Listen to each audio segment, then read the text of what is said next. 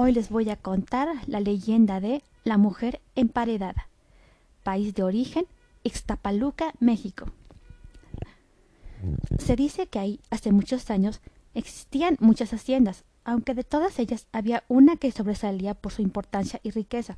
Ahí vivía un rico hacendado con su hija, una joven bella y dulce. El padre trataba de darle una buena educación y los mejores consejos para su futuro. Esto hacía que tuviera una actitud muy protectora con ella. A pesar de su atención, el padre no pudo evitar que se, que se produjera un romance secreto entre la joven y uno de los, de los trabajadores de la hacienda. Ella sabía que su padre nunca aprobaría la, relación, puesto que ya tenía planeado su matrimonio con un hombre de la alta sociedad. A pesar del cuidado de los jóvenes por no ser descubiertos, su amorío llegó a oídos del dueño de la hacienda. El hombre estaba muy dolido y, se sentía defraudado con el, comportamiento de su hija a pesar de su deseo de acabar con aquella relación.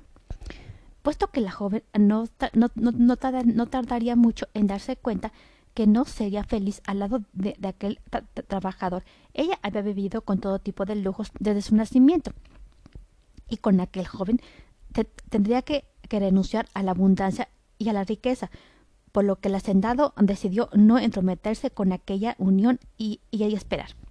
Sin embargo, la espera no fue, muy larga, ya, que pocos meses más tarde su hija le desveló que, que, se casaría con el humilde trabajador. Llegó el día de la boda y el padre le, le, dijo a la joven que antes de, de, salir de casa quería e, entregarle su regalo. La joven, muy emocionada, le acompañó, pero la sorpresa que su padre le, tenía preparada no era otra que una gran paliza. El hombre la, golpeó fuertemente, desatando su ira por haberle deshonrado. Al tercer golpe, la muchacha cayó desmayada al suelo.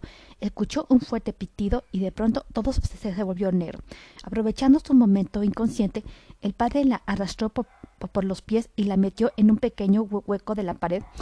Lo, lo, cubrió con cemento y, dejó a la joven aún con vida emparedada.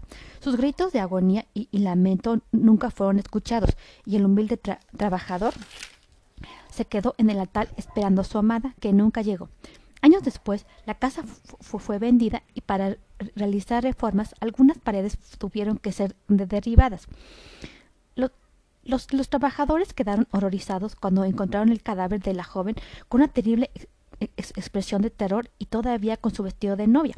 Todos hubieran pensado que en aquel momento el espíritu de la muchacha por fin descansaría. Sin embargo, fueron, varios los, los, vecinos de Iztapaluca que comentaron haberla visto caminando por las calles de, madrugada.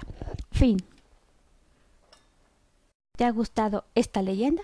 Si quieres escuchar esta y muchas otras más, solo tienes que descargar la aplicación de Spotify y buscar mi, mi, canal titulado De todo a cuento yo.